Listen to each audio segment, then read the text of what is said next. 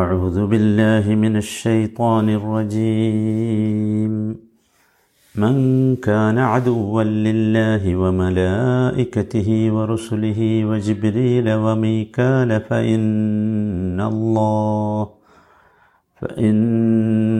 الله عدو للكافرين. 98 വചനം മൻ കാന അദുവൻ ലില്ലാഹി വമലായികതിഹി വറുസുലിഹി, ആരെങ്കിലും അള്ളാഹുവിനോടും അവൻ്റെ മലക്കുകളോടും അവൻ്റെ ദൂതന്മാരോടും ശത്രുതയാണെങ്കിൽ ജിബിരീലിനോടും മീകായിലിനോടും ഇവരോടെല്ലാം ശത്രുതയാണെങ്കിൽ ഫഇന്നല്ലാഹ അദുവ്വുൽ ലിൽ കാഫിരീൻ, ആ നിഷേധികളുടെ ശത്രു തന്നെയാകുന്നു അള്ളാഹു. ഫഇന്നല്ലാഹ അദുവ്വുൽ ലിൽ കാഫിരീൻ, ആ നിഷേധികളുടെ ശത്രു തന്നെയാകുന്നു അള്ളാഹു. ഇവിടെ ഈ വചനത്തിൽ അള്ളാഹു സുബ്ഹാനഹു വ തആല ഒരു വിധി പറയുകയാണ്. ജൂതന്മാരോട് പറയാൻ വേണ്ടിയുള്ളൊരു കൽപ്പനയാണ് ഇത്. കഴിഞ്ഞ ആയത്തും ഖുൽ തന്നെ പറഞ്ഞുകൊണ്ടാണല്ലോ തുടങ്ങിയത്. ഇവർ വാദിക്കുന്നു എന്ത്? അള്ളാഹു സുബ്ഹാനഹു വ തആല അയച്ച മുഹമ്മദ് നബി സല്ലല്ലാഹു അലൈഹി വസല്ലമയിൽ വിശ്വസിക്കാനുള്ള ഇവരുടെ തടസ്സം ജിബ്രീൽ നബി തിരുമേനിക്ക് വഹി നൽകുന്ന ആളാണ്, മിത്രമാണ് എന്നതാണ്. സത്യത്തിൽ അത് ശരിയല്ല. അതവരുടെ വാദമാണ്. അവർ പറയുന്നുണ്ട്, ജിബ്രീൽ അല്ലാത്തൊരു മലക്കാണെങ്കിൽ അവർ വിശ്വസിക്കുമായിരുന്നു, നബിയെ സത്യപ്പെടുത്തുമായിരുന്നു എന്നൊക്കെ.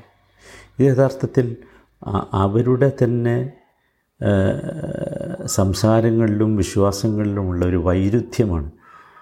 അള്ളാഹുവിനോട് അവർ കാണിക്കുന്ന ഒരു കിബറാണ് അത് സത്യത്തിൽ. കാരണം എന്താ?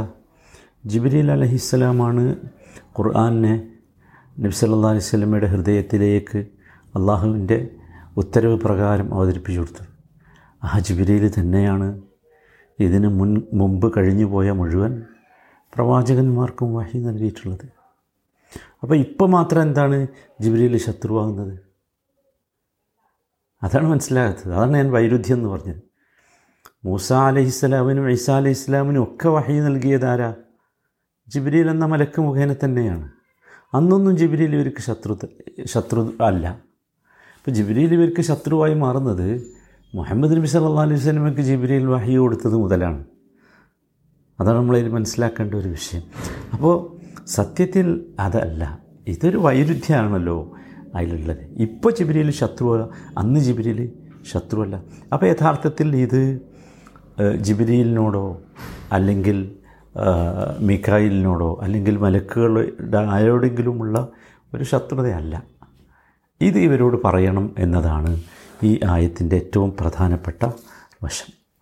നോക്കൂ, ഇവിടെ മൻഖാന അദുവല്ലില്ല, അള്ളാഹുവിനോട് ശത്രുവാണെങ്കിൽ, അതുപോലെ തന്നെ വ മലായികതിഹി, മലായികത്ത് എന്ന് പറഞ്ഞാൽ മലക്കിൻ്റെ ജമ്മാണ്, നമ്മൾ നേരത്തെ പറഞ്ഞതാണല്ലോ, അവൻ്റെ മലക്കുകളോടും, അതുപോലെ വ റുസുലിഹി, റസൂലിൻ്റെ ജമ്മാണ് റുസുൽ, പ്രവാചകന്മാരോടും, അതുപോലെ വ ജിബ്രീല വ മീകാല, ജിബ്രീലിനോടും മീകായിലിനോടും.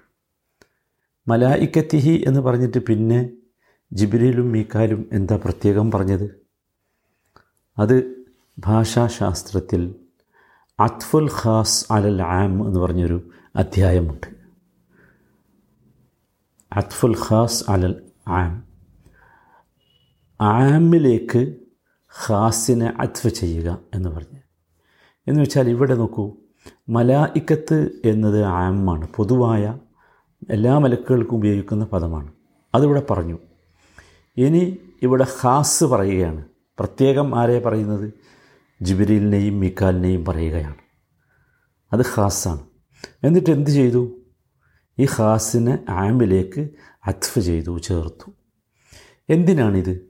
ഇത് ഒരു അറബി ഭാഷയുടെ ഒരു മനോഹാരിതയാണ്, ഭംഗിയാണ്. ഇതെന്തിനാണെന്ന് ചോദിച്ചാൽ പണ്ട് ഈ ഭാഷാ പടുക്കൾ പറയുന്നത് അത്ഫുൽ ഖാസ് അലൽ ആം യദുല്ലു അല ഷറഫിൽ ഖാസ്, ഖാസായി പറഞ്ഞതിന് ഒരു പ്രത്യേകതയുണ്ട്, മഹത്വമുണ്ട് എന്നറിയിക്കാനാണ് ഇത്. അപ്പോൾ ജിബ്രീലിന് പ്രത്യേകതയുണ്ട്. ജിബ്രീൽ ആരാ? ജിബ്രീൽ മുവക്കലുൻ ബിൽ വഹി മിൻ അല്ലാഹി ഇല റസൂൽ, അള്ളാഹുവിൽ നിന്ന് പ്രവാചകന്മാരിലേക്ക് വഹിയെ കൊണ്ടുകൊടുക്കുന്ന പ്രത്യേക മലക്കാണ്. ഖുർആൻ ആ രീതിയിൽ തന്നെ അള്ളാഹു ജിബ്രീലിനെ കുറിച്ച് പറഞ്ഞിട്ടുണ്ട്. മീഖാലോ, മീഖാൽ എന്ന് പറഞ്ഞാൽ സമൃദ്ധിയുടെയും മഴയുടെയും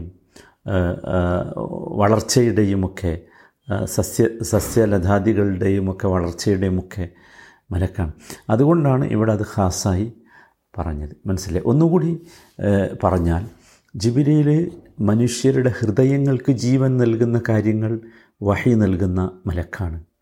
എന്നാൽ മികായിലാകട്ടെ ഭൂമിക്ക് ജീവൻ നൽകുന്ന കാര്യങ്ങൾ അയക്കുന്ന അതിൻ്റെ ചുമതലയുള്ള മലക്കാണ്. അതാണ് ഇവിടെ അത്ഫുൽ ഖാസ് അലൽ ആം എന്ന് പറഞ്ഞത്. അത് ഭാഷ അറിയുന്ന ആളുകൾ ആ വിഷയം പ്രത്യേകം മനസ്സിലാക്കുക. ഇനി ഫഇന്നല്ലാഹ അദുവുൽ ലിൽ കാഫിരീൻ, ഇത് ജവാബു ഷർത്താണ്. ജവാബു ഷർത്തും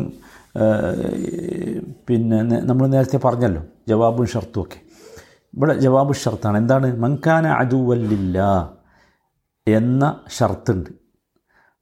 ആരെങ്കിലും അള്ളാഹുവിനോട് ശത്രുത കാണിക്കുന്നവനാണെങ്കിൽ അപ്പോഴോ അതിൻ്റെ മറുപടിയാണ് എന്ത്?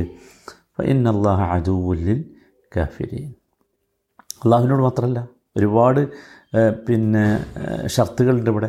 ഒന്ന് മൻകാന അദുവല്ലില്ല, രണ്ട് മൻകാന അദുവല്ലിൽ മലായിക്ക, മൂന്ന് മൻകാന അദുവല്ലി റസുലി, നാല് മൻകാന അദുവല്ലി ജിബ്രീല, അഞ്ച് മൻകാന അദുവല്ലി മികായിൽ. അപ്പം 4 ഷർത്തുകൾക്കുള്ള ജവാബാണ്. ഇവരോടൊക്കെ ആര് ശത്രുത കാണിക്കുന്നുവോ, അങ്ങനെയാണെങ്കിൽ ഇവരോടൊക്കെ ആര് ശത്രുത കാണിച്ചാലും ഫഇന്നല്ലാഹ അദുവല്ലിൽ കാഫിരീൻ.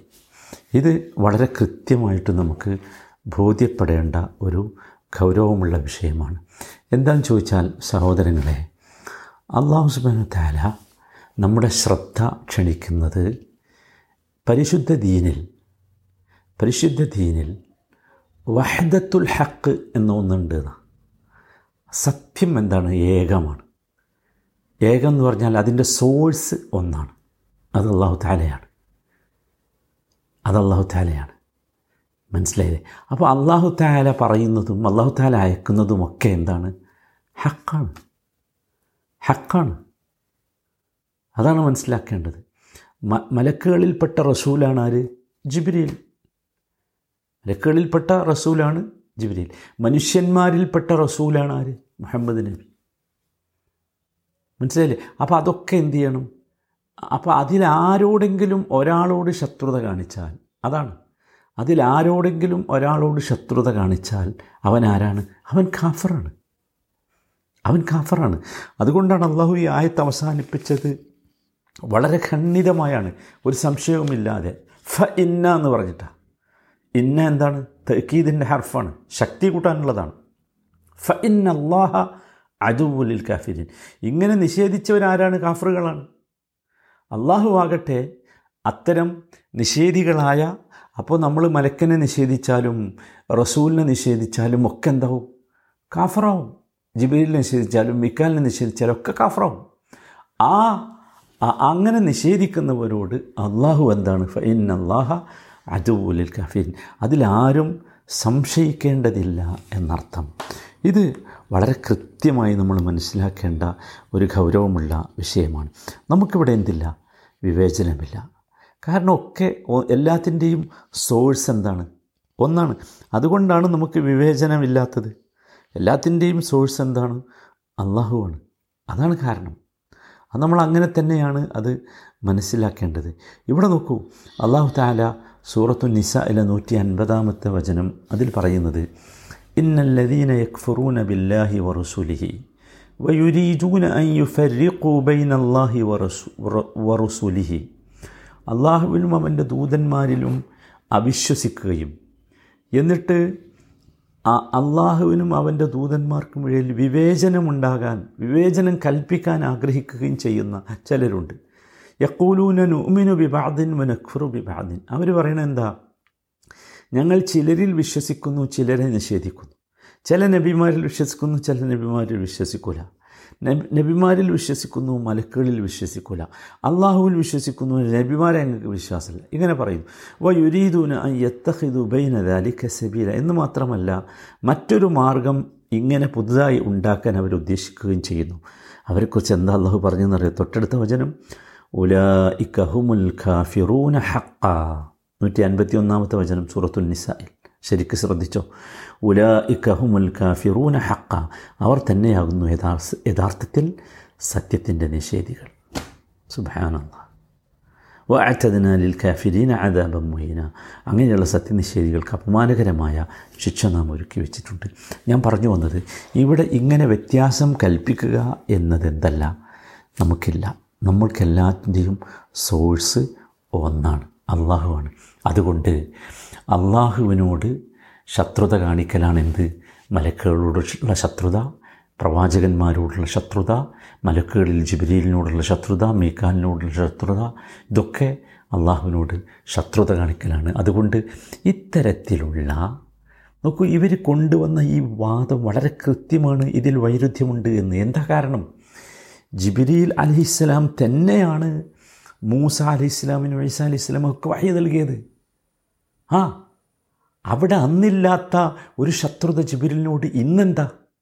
അപ്പോൾ വിഷയം എന്തല്ല? ജിബ്രീലിനോടുള്ള ശത്രുതയല്ല യഥാർത്ഥത്തിൽ, മുഹമ്മദ് നബിയോടുള്ള ശത്രുതയാണ്. മുഹമ്മദ് നബിക്ക് വഹ്യ ലഭിച്ചു, മുഹമ്മദ് നബിക്ക് വഹ്യ കൊണ്ടു കൊടുത്തത്, നൽകിയത് ജിബ്രീൽ മുഖേനയാണ്. അതുകൊണ്ട് ജിബ്രീലിനോട് ശത്രുത എന്ന ഈ ഞൊണ്ടിന്യായം ഒരിക്കലും എന്തല്ല, ശരിയല്ല. സഹോദരങ്ങളെ, നമ്മളുമൊക്കെ ശ്രദ്ധിക്കണം. നമ്മളിലുണ്ട് ഒരു വിഭാഗം ആളുകൾ, ഞങ്ങൾ ഖുർആനിൽ വിശ്വസിക്കും, ഹദീസിൽ വിശ്വസിക്കില്ല എന്നൊക്കെ പറഞ്ഞ ആളുകൾ. വേറെ വിഷയമാണ് ഇതല്ല. പക്ഷേ യഥാർത്ഥത്തിൽ ഖുർആനിൽ വിശ്വസിക്കും എന്ന് പറഞ്ഞാൽ അള്ളാഹുവിൽ വിശ്വസിക്കും, അല്ലേ? ഹദീസ് വിശ്വസിക്കില്ല പറഞ്ഞാൽ എന്താ? നബിയിൽ വിശ്വസിക്കില്ല.